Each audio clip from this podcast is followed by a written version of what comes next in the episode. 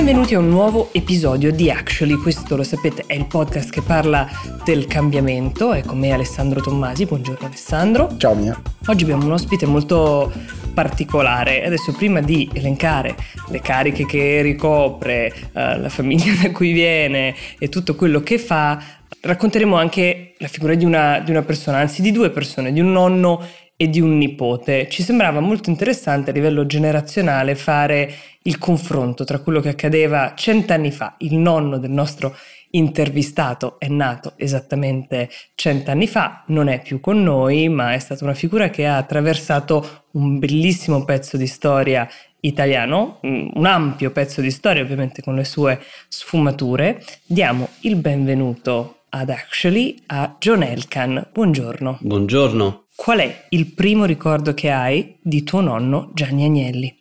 Ma il primo ricordo era uh, inizio anni 80, quando vivevamo a Londra e lui uh, ci regalò un camper, uh, una cosa straordinaria.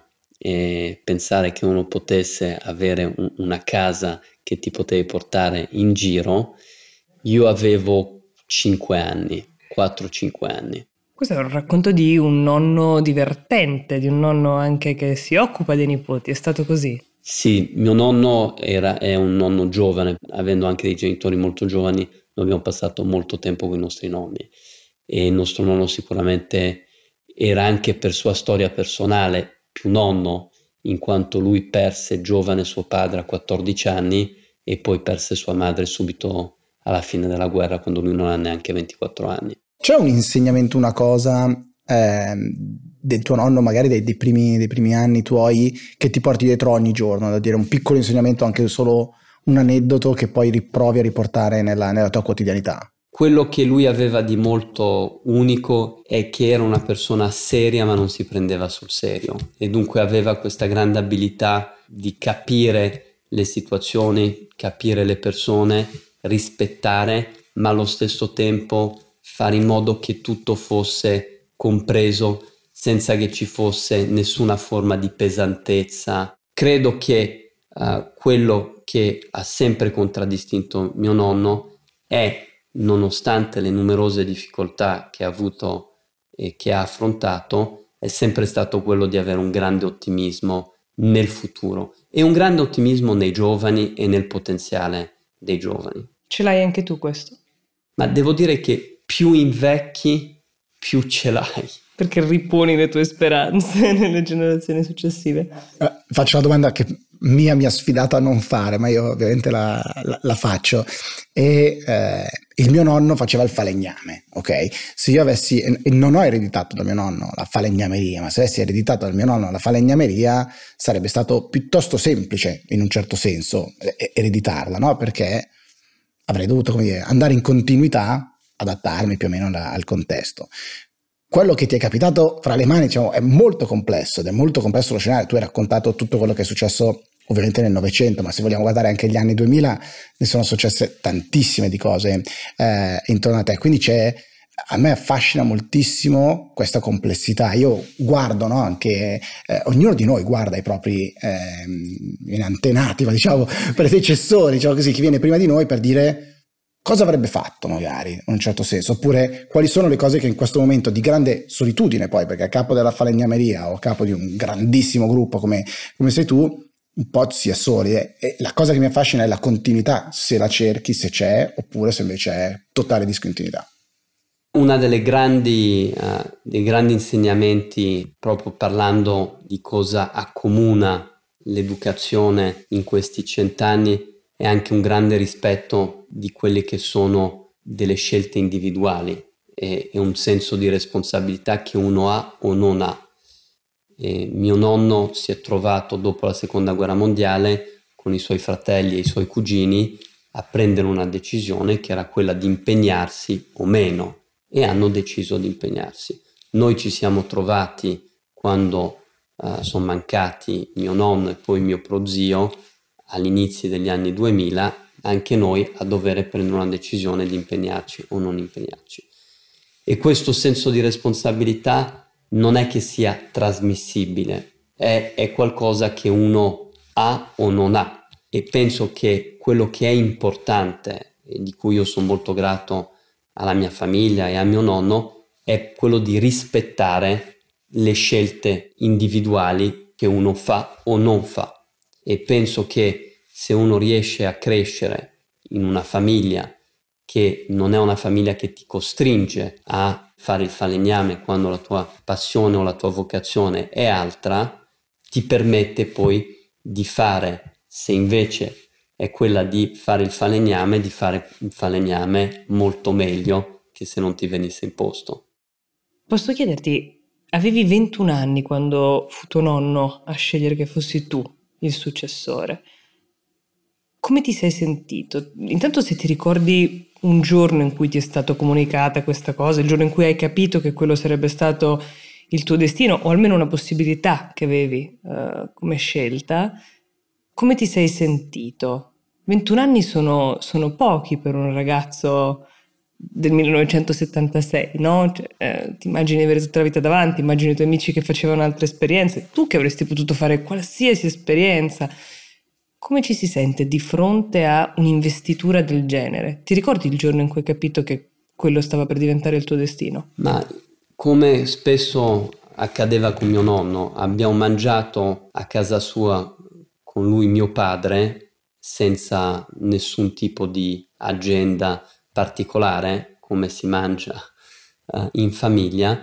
Dopo lui mi chiese se potevo parlargli e dunque andai con lui in un'altra stanza e mi disse che lui si sarebbe aspettato che io uh, entrassi nel consiglio di Fiat effettivamente avevo all'epoca 21 anni e studiavo ingegneria al Politecnico di Torino ed è la stessa età alla quale lui entrò nel consiglio di amministrazione della Fiat. Tu te l'aspettavi questa proposta? Io, io non, non, me l'aspettavo, non me l'aspettavo, fui stupito, allo stesso tempo con orgoglio presi questa opportunità. Accettasti subito? Ma credo che fa parte anche di caratteristiche di cui parlavamo che uno ha o non ha. Fin da piccolo ho sempre avuto un gran senso di responsabilità. Dunque se uno ti affida responsabilità, sai senso di responsabilità non è qualcosa che rifiuti, in qualche modo tu l'accetti, vai incontro e quello che è più importante è assicurarti di poter essere all'altezza della responsabilità che ti sia affidato. In quel caso lì la responsabilità era di apprendere e l'unico consiglio che mi diede mio nonno era che nessuno si aspettava che io sapessi o potessi contribuire uh, in un consiglio, non è che io avessi una responsabilità di gestione, avevo una responsabilità da consigliere e che la cosa più importante era quella di porre domande. Però questa cosa è, è incredibilmente affascinante, specie per chi eh, magari ascolta questo podcast, perché sono persone, ma nella maggior parte, no, magari in una situazione in cui non hanno ancora una posizione di leadership anche a livello professionale, vanno verso una posizione di leadership e spesso si pensa che la, la leadership sia decisionismo. E questo secondo te era così anche 50 anni fa, 70 anni fa, oppure credi che sia anche un modo diverso che cambia di una leadership che cambia? Io personalmente e anche per esperienza ho sempre visto che chi occupa posizioni di responsabilità fa domande più che dà degli ordini e la responsabilità è quella di prendere delle decisioni e avere gli elementi e gli elementi spesso ce li hanno gli altri e le persone con cui lavori. Quindi 23-24 anni dopo tu fai ancora più domande di quanto non dai ma Diciamo che, che spero farne meno ma farle meglio che bisogna anche imparare a fare le domande, c'è anche persone che amano fare domande per sentirsi parlare più che avere delle risposte. Quanto è diverso il mondo in cui oggi crescono i tuoi figli rispetto a quello in cui tu nasci, eh, sei, sei cresciuto, diciamo? La figura del nonno e la figura del padre sono due figure diverse. Le epoche, parliamo degli anni 20 rispetto agli anni 70 quando sono nato io, che erano anni difficili, e la ragione per cui siamo nati in America con mio fratello è perché in Italia era un momento molto, molto difficile. Mia nonna fu la prima donna in Italia a essere rapita uh, eravamo in un periodo in Italia dove c'era azioni terroristiche, dove le persone venivano uccise. L'epoca in cui sono nati i miei figli, uh, che sono quelli degli anni 2000, sono un altro momento storico. I miei figli più grandi, che sono nati nel 2006-2007, mentre mia figlia è nata nel 2012, loro hanno fatto già due crisi. Hanno fatto la crisi del 2008-2009 e questa crisi qua della pandemia del 2020 e, e 2021 e indubbiamente questo ha impattato il modo in cui loro stanno crescendo e tutta la generazione di questi ragazzi che sono tra adolescenti e studenti in questo periodo storico in cui hanno dovuto rivedere molto di come la loro vita era, avrà indubbiamente degli impatti uh, duraturi. Uh, d'altra parte io personalmente, anche per una formazione tecnica e di ingegnere, non credo che la felicità sia un non avere dei problemi, uh, al contrario è quella di saperli risolvere e risolvere i problemi. Se tu potessi intervistare tuo nonno oggi, porgli delle domande sia sul tuo percorso lavorativo che su quello personale che sulla situazione complessiva, che cosa gli chiederesti? Se oggi festeggiassimo con mio nonno i suoi cent'anni, eh, mi piacerebbe molto sapere cosa l'ha più stupito degli ultimi vent'anni. Se penso per esempio a queste barche che volano e la vittoria di Luna Rossa per andare in finale dell'America's Cup sarebbe sicuramente stato qualcosa che non avrebbe mai immaginato una, una barca che vola una macchina che si guida da sola, che possiamo ipotizzare non fra così tanto di andare su Marte, la rapidità con la quale siamo riusciti a trovare questi vaccini, questo incredibile momento storico che abbiamo tutti vissuto dove tutto il mondo si è fermato. Se uno pensa il mese di marzo del 2020 come ci siamo fermati come l'avrebbe vissuta Gianni Agnelli la pandemia? Ma sarebbe stata molto difficile per lui, essendo persona abituata a spostarsi e vedere molte persone. Credo che avrebbe molto apprezzato Netflix. Tutte le cose che, o molte delle cose che ha elencato sono sviluppo tecnologico. Qual era il rapporto con la tecnologia? Lui era più un umanista che non, che non un uomo di tecnologia.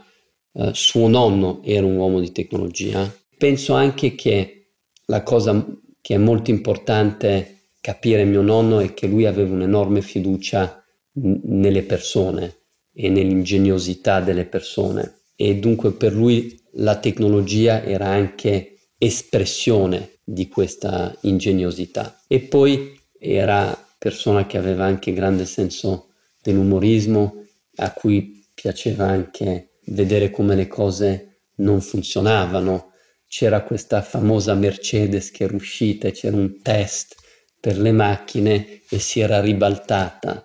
Dunque questo lo divertiva moltissimo e faceva ripassare questo video di questa macchina che si ribaltava, che doveva essere il simbolo di una macchina che era perfetta, che funzionava benissimo. E infatti tanti anni dopo, andando in Svezia, c'è in Svezia a Stoccolma questa enorme barca che fu fatta e questa barca era la più grande e imponente barca dell'epoca che voleva dimostrare come la Svezia era una nazione militare e, e, e dunque con una grande Flotta. capacità uh, marina. E questa barca fu messa in acqua e subito si, si ribaltò. E, ed è uno dei grandi esempi che vengono usati per far vedere proprio agli ingegneri o ai tecnici che tutti questi ragionamenti di fare delle cose incredibili, pazzesche, che funzionano benissimo, poi hanno anche tantissimi rischi e finché non, non li provi non sai come, come andrà. Qual è il rapporto, se, o se c'è qualcosa, un aneddoto eh, a cui sei particolarmente legato, su tema Ferrari, corse e tecnologia. Lui am- amava molto guidare, dunque lui era veramente un grande pilota lui stesso e il primo rapporto con Ferrari era, un, era quello del cliente, che Ferrari come oggi allora già faceva le più belle macchine e, e più veloci macchine al mondo e, e il legame con Ferrari era un legame uh, molto rispettoso. Enzo Ferrari era più anziano di lui e c'era proprio tanta tanta sintonia tra i due e soprattutto c'era da parte di mio nonno un, un enorme rispetto per chi era Enzo Ferrari, per quello che faceva Enzo Ferrari e anche per questa fortissima passione che Enzo Ferrari aveva per le corse e per vincere. Infatti c'è un famoso aneddoto uh, dove mio nonno, introducendo Enzo Ferrari, dice Enzo Ferrari uh, che non ha bisogno di presentazione, che è abituato a vincere e Enzo Ferrari rispose non abituato, allenato. Quella delle macchine è una delle tante passioni che aveva tuo nonno, c'era anche quella per lo sport, c'era l'arte, eh, quando dico sport penso principalmente al calcio, c'era anche la vela, sicuramente ma il ruolo che lui ha avuto nel mondo del calcio è stato veramente unico a suo modo. Tu come, come le hai vissute queste passioni? Te le trasmetteva? C'era nella dinamica nonno-nipote? Porto allo stadio, facciamo le cose insieme, eh, condivido le mie passioni con te? Il calcio era la sua grande passione e la Juventus era una grandissima parte della sua vita, della nostra vita e, e se penso a questi ultimi vent'anni uh, sarebbe stato oh, e è uh, felicissimo di, di, queste, di queste nove vittorie di file che ci sono state. Tra l'altro l'ultimo Palmares uh, fu con, con, suo padre quando la Juventus ha, ha, vinto cinque scudetti di fila negli anni 30 quando lui era, era, un, era un bambino e quando penso ai miei figli, questo momento storico è stato un momento storico per chi ama la Juve straordinario. Dei calciatori di oggi cosa penserebbe? Perché sono molto cambiati i calciatori negli anni. Ma lui sarebbe felice, Cristiano Ronaldo sarebbe sicuramente il calciatore che preferirebbe sì, eh? oggi in quest'epoca e sarebbe molto orgoglioso che Cristiano Ronaldo sì, giochi, alla... giochi alla Juve il calciatore con cui lui ha avuto un rapporto molto, molto forte e speciale è stato Michel Platini. Michel Platini regalò a lui il suo pallone d'oro e mio nonno mi, mi regalò il pallone d'oro di Michel Platini. Dunque sono molto orgoglioso di, di averlo. Dove lo tieni? A casa. Voglio chiederti l'ultima cosa. Qual è secondo te di una figura che tu stesso dici nessuno mi ricorda mio nonno e aveva un'unicità e una multipersonalità tale che nessuno lo può emulare. Qual è la caratteristica, l'aneddoto più originale che tu ricordi della sua vita e al quale da uomo oggi ripensi e dici non ci credo, ha fatto questo mio nonno? Una delle caratteristiche di mio nonno che è poco conosciuta è la sua grande generosità e lui ha aiutato molte persone senza che loro lo sapessero e per me questo è sì qualcosa che ho saputo dopo e più tardi, non l'ho mai saputo da lui ovviamente e questo tratto di, di grande generosità eh, sicuramente mi ha molto colpito. Ringraziamo allora John Elkan per averci raccontato questa storia di nonno e nipote, ma anche di generazioni e quindi di cambiamento, di periodi che, che, cambiano, di averla condivisa con noi in memoria di suo nonno Gianni Agnelli. Grazie. Grazie. Grazie mille.